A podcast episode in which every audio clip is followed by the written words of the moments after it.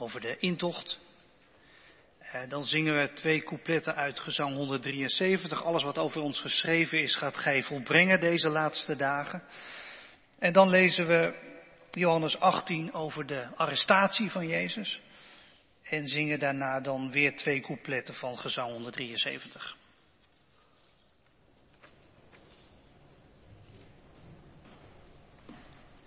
De eerste lezing, Johannes 12, vanaf vers 12. De volgende dag was er al een grote menigte in Jeruzalem voor het feest. Toen ze hoorden dat Jezus ook zou komen, haalden ze palmtakken en liepen ze de stad uit, hem tegemoet, terwijl ze riepen, Hosanna, gezegend hij die komt in de naam van de Heer, de koning van Israël. Jezus zag een ezel staan en ging erop zitten, zoals geschreven staat, vrees niet, Sion, je koning is in aantocht en hij zit op een ezelsveulen. Zijn leerlingen begrepen dit aanvankelijk niet, maar later, toen Jezus tot majesteit verheven was, herinnerden ze zich dit over hem, dat dit over hem geschreven stond en dat het ook zo gebeurd was.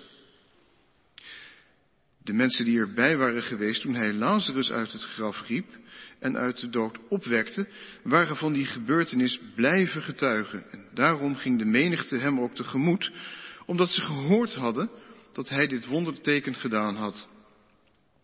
En de fariseeën zeiden tegen elkaar, je ziet dat we niets hebben bereikt. Kijk maar, de hele wereld loopt achter hem aan. De tweede lezing, Johannes 18, vers 1 tot en met 14. Nadat Jezus dit alles gezegd had, ging hij met zijn leerlingen naar de overkant van de Kidronbeek. Daar liep hij een olijfgaard binnen met zijn leerlingen. Judas, zijn verrader, kende deze plek ook, want Jezus was er vaak met zijn leerlingen samengekomen. Judas ging er naartoe, samen met een cohort soldaten en dienaren van de hoge priesters en de fariseeën. Ze waren gewapend en droegen fakkels en lantaarns. Jezus wist precies wat er met hem zou gebeuren. Hij liep naar hen toe en vroeg, wie zoeken jullie? En ze antwoordden, Jezus uit Nazareth. Ik ben het, zei Jezus, terwijl Judas, zijn verrader, erbij stond. En toen hij zei, ik ben het, deinsden ze achteruit en vielen ze op de grond. En weer vroeg Jezus, wie zoeken jullie? En weer zeiden ze, Jezus uit Nazareth. Ik heb jullie al gezegd, ik ben het, zei Jezus. Als jullie mij zoeken, laat deze mensen dan gaan. Zo gingen de woorden in vervulling die hij gesproken had. Geen van hen die u mij gegeven hebt, heb ik verloren laten gaan. Daarop trok Simon Petrus het zwaard dat hij bij zich had, haalde uit naar de slaaf van de hoge priester en sloeg hem zijn rechteroor af. Malchus heette die slaaf. Maar Jezus zei tegen Petrus, steek je zwaard in de schede. Zou ik de beker die de Vader mij gegeven heeft niet drinken? De soldaten met hun tribuun en de Joodse gerechtsdienaars grepen Jezus en boeiden hem. Ze brachten hem eerst naar Annas, de schoonvader van Caiaphas. Caiaphas was dat jaar hoge priester. En hij was het die de Joden had voorgehouden. Het is goed dat één man sterft voor het hele volk. Na de preek zingen we straks het lied Licht van de wereld, u scheen in mijn duisternis.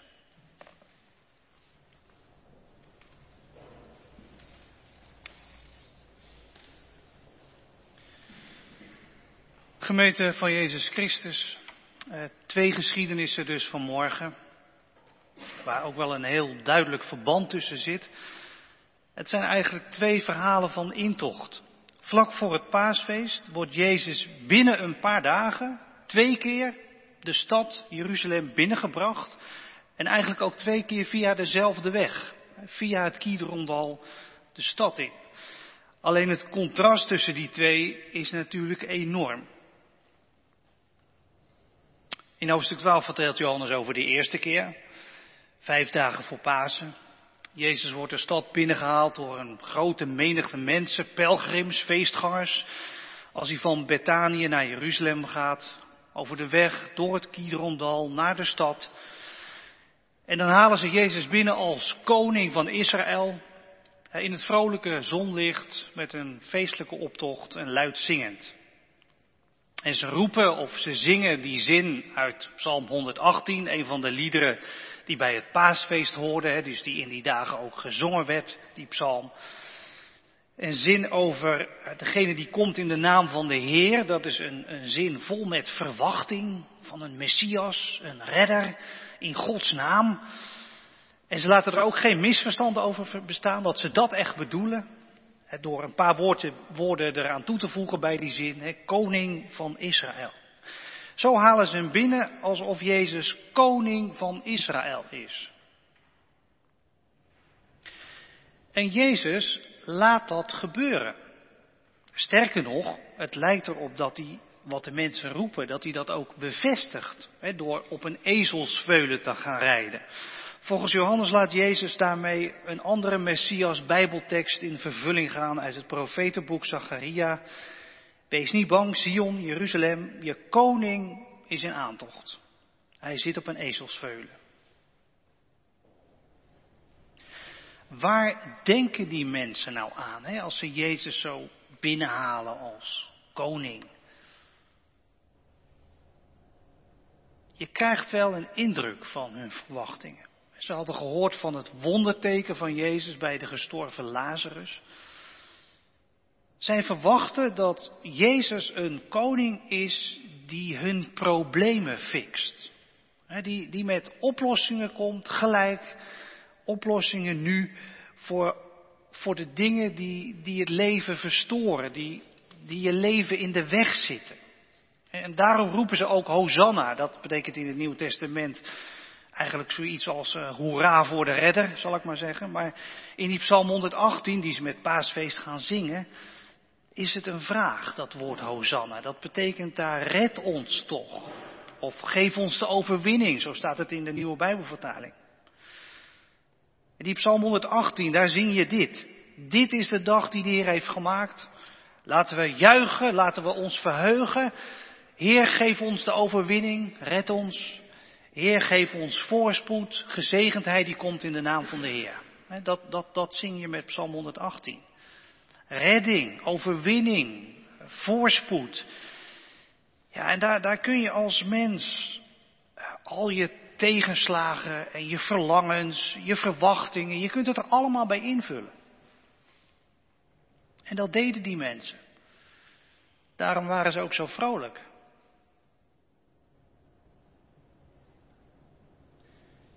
Passen dat soort verwachtingen ook een beetje bij de verwachtingen die, die jij hebt van Jezus? Een koning die voorspoed brengt, redding, steun, die maakt dat je leven op de rit komt. Dat het goed gaat met je, met wat je doet, met wat je wilt bereiken. Of misschien dat je helemaal niet zoveel van Jezus verwacht. Dat kan natuurlijk ook. Hè? Dat je toch denkt, ja, ik, ik red het zelf wel. Of misschien dat je, dat je meer gewend bent om Jezus te verbinden met geestelijke zaken. En na dit leven, de hemel en zo.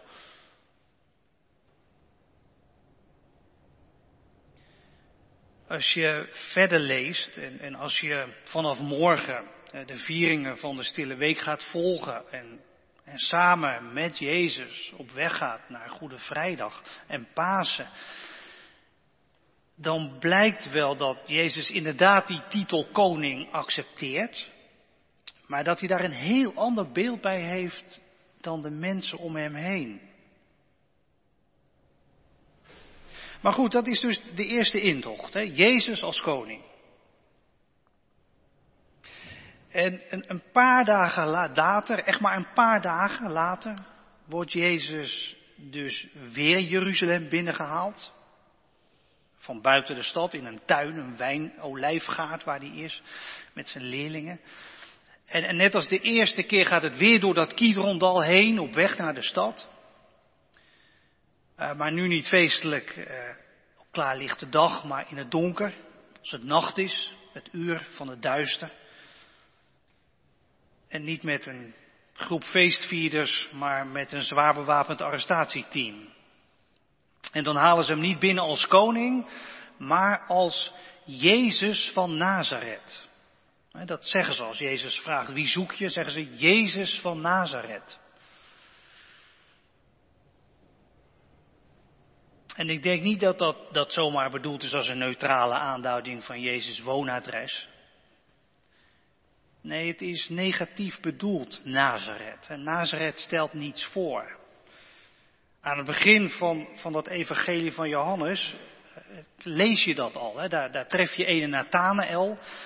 Die reageert op het enthousiasme van zijn vriend. Die is net gloednieuw volgeling van Jezus geworden. En dan zegt hij Nathanael, Jezus uit Nazareth? Kan er uit Nazareth iets goeds komen? Zegt hij.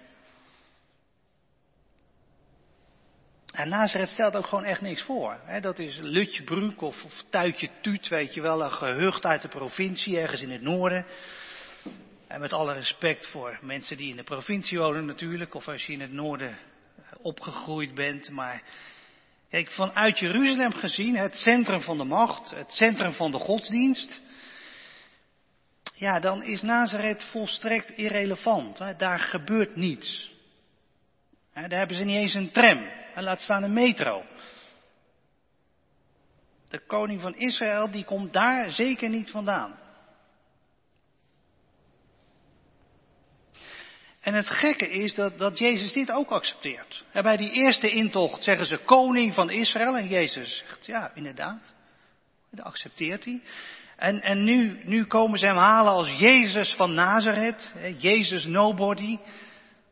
En dat accepteert hij ook. Hij bevestigt dat. Dat is toch vreemd. Hè? Wat ziet Jezus nou in de combi tussen koning en nobody?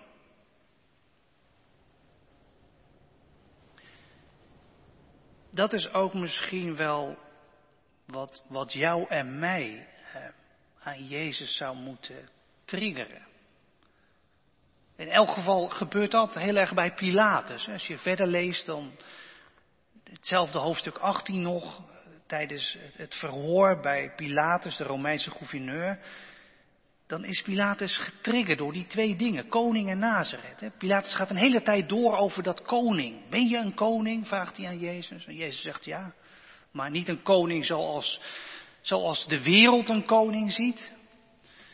En, en bij de executie komt Pilatus er nog op terug, hè, door een bordje boven dat kruis te timmeren met Jezus van Nazareth.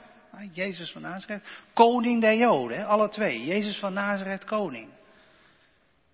En, en Pilatus zal dat wel spottend hebben gedoeld als een spottende tegenstelling. Jezus, koning nobody. Maar blijkbaar houdt het hem bezig. Nazareth en koning. En Jezus bevestigt dus inderdaad dat hij Jezus van Nazareth is door te zeggen, ik ben het. In het Grieks zegt hij alleen maar, ik ben.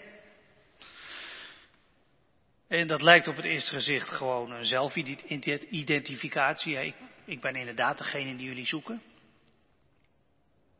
Maar het is toch vreemd wat daar gebeurt. Uit de reactie van het arrestatieteam eh, blijkt toch dat er, dat er meer meeklinkt als Jezus dat zegt. iets iets waar, waarvoor ze terugdeinzen. Op zich hoeven ze niet bang te zijn. Ze zijn met heel veel en ze hebben wapens genoeg mee. Maar er gebeurt iets wat je niet helemaal kunt grijpen in deze geschiedenis. Klonk in dat ik ben van Jezus misschien iets door van het grote ik ben van God.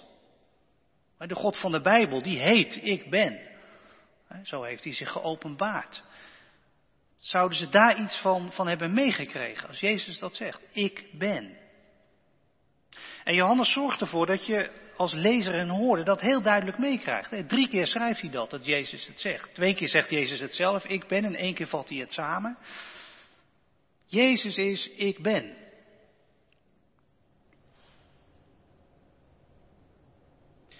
Wie zoeken jullie? vraagt Jezus. Nou, zij zoeken Jezus uit Nazareth, die niets voorstelt. Die zich koninklijke pretenties heeft laten aanmeten, maar die veel te veel aandacht heeft gekregen. En veel te veel voorkeurstemmen trekt. En zo een gevaar vormt hè, voor de rust of voor de gevestigde orde. En dan kun je wel een fluistercampagne beginnen, maar je kunt Jezus beter nog arresteren en uit de weg ruimen. Maar die Jezus die niets voorstelt, die blijkt dus niet te bestaan. Wie er wel is, dat is Jezus de koning, die zijn goddelijkheid heeft losgelaten en de status heeft aangenomen van een nobody, van een niemand. En die Jezus zegt dus, ik ben.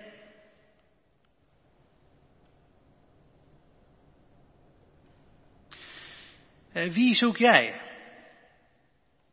Om die vraag van Jezus maar eventjes op onszelf toe te passen. Wie zoek jij? Nou ja, ik, ik weet niet of je überhaupt iets zoekt. In, in de huidige crisis van vandaag zijn wel veel mensen zoekend natuurlijk. Naar wat van waarde is, nu er heel veel niet kan. Of op zoek naar perspectief, nu veel mogelijkheden zijn uitgesloten. Op zoek naar moed om het vol te houden, dat soort dingen. Waar zoek jij? Waar zoek jij zulke dingen? En is Jezus voor jou ook een optie daarin? Nou, misschien ben je daar heel duidelijk over en zeg je ja, ik, ik zoek het bij Jezus. Of je zegt, Jezus, ik weet niet goed wat ik met Jezus moet beginnen. Maar, maar hoe het ook zit, in, in alle gevallen is toch de vraag, wie denk je dat Jezus is? Hè? Wat, wat denk je aan te treffen bij Jezus? Wie denk je aan te treffen? Jezus de koning? Die zich zal inzetten voor jouw dromen, voor jouw verlangens? Of die zich, die zich zal inzetten als, als lieve vriend bij wie je altijd kunt terugvallen, als op een luchtkussen zonder je te bezeren, bijvoorbeeld in de tegenslagen van een crisis. Of zoek je Jezus van Nazareth, verwacht je die aan te treffen, Jezus die eigenlijk het zoeken niet waard is? Heb je helemaal niks met Jezus? Vandaag vind je Jezus en hij is anders dan je misschien denkt. Koning. Hij is koning. Hij wordt koning aan een kruis. En hij wint de wereld door zijn leven te verliezen. Dat is raar.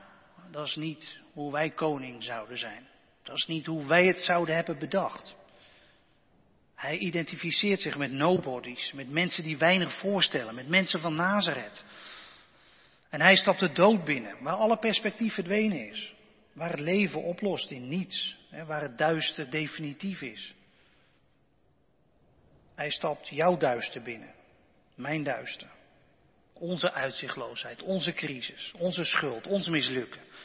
Om uitzicht te brengen op toekomst, en licht in de crisis en vergeving voor schuld en een nieuw begin voor alles waar je in faalt.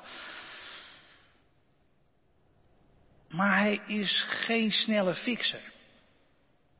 Maar een redder die, die duurzaam meegaat. In gebrokenheid. In de crisis.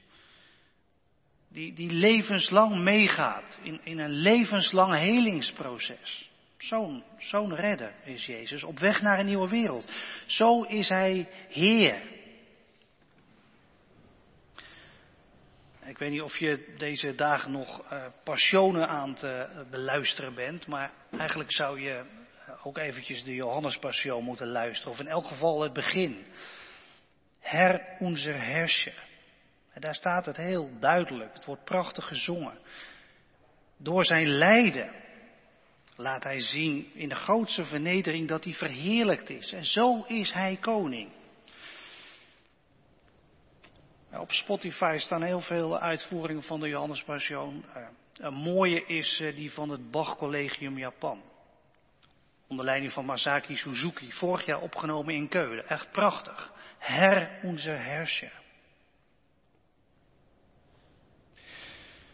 Weet je, Jezus Jezus is, is geen Heer van vrijblijvendheid. Die jou voorspoed brengt of een ticket voor de hemel, zodat je nu gerust achterover kunt leunen. Geen koning die, die jouw belangen behartigt. Hij heeft liefde tot het, tot het uiterste, maar hij is niet je lieve vriend. In hem komt een grootheid naar voren, een geheim, het geheim achter alles, God, waar je van terugdeinst.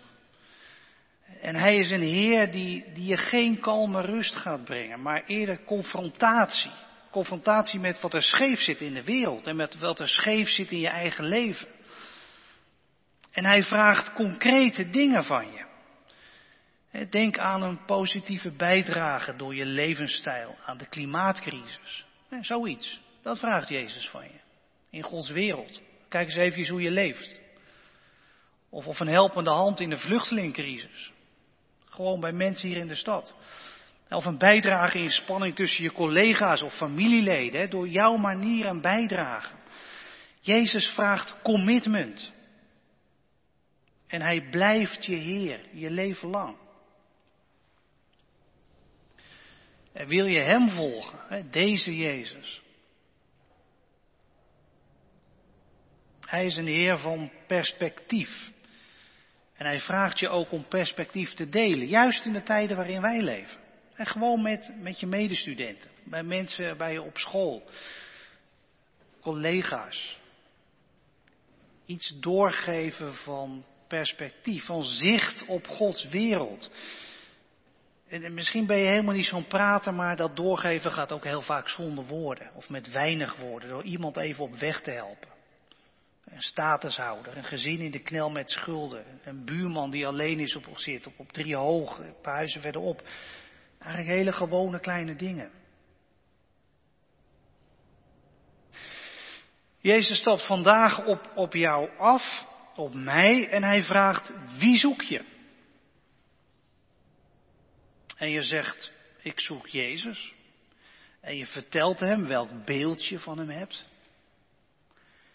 En dan zegt hij tegen jou en mij, ik ben het.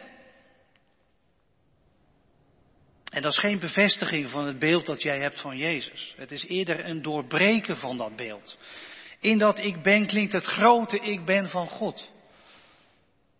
En dat is ook wel iets om van terug te deinzen. En je struikelt over je eigen Jezusbeeld. En misschien val je wel op de grond. En Jezus raapt je op. Hij pakt je bij de hand. En hij neemt je mee komende week op weg naar Goede Vrijdag, op weg naar Pasen. En hij laat je het perspectief zien van een leven met toekomst. Van een leven dat opnieuw begint. Een leven met lucht. En je haalt diep adem, opgelucht. Je bent een vrij mens. Midden in een lockdown. Een mens met perspectief. En dan stuurt hij je weer de wereld in. Zijn wereld. De wereld die hij gaat redden. Als een gered mens stuurt hij je er vandaag op uit. Jij, u, volgeling van een levende Heer. Jezus uit Nazareth. Koning. Koning van de wereld. Koning van jouw leven. Amen.